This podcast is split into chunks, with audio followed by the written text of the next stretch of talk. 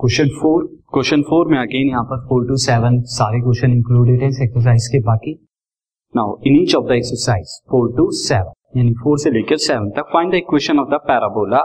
that has satisfy the given condition जो given condition को satisfy करती है और क्वेश्चन फोर की जो कंडीशन है, वो है focus six comma zero and directrix x is equal to minus six मैं राइट डाउन कर देता हूँ दिस इज़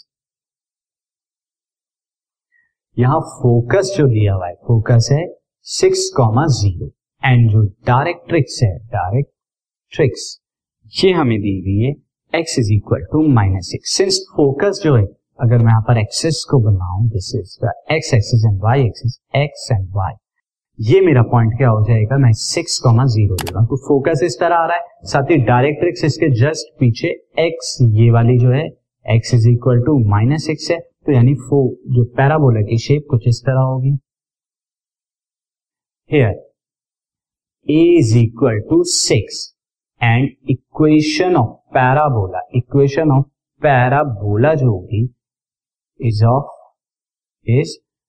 ये y square is equal to four a x की तरह। तो यहाँ पे मैं ए की जगह सिक्स रख देता हूँ फोर इंटू सिक्स एक्स यानी y square is equal to four six twenty four x ये हमारी इक्वेशन का parabola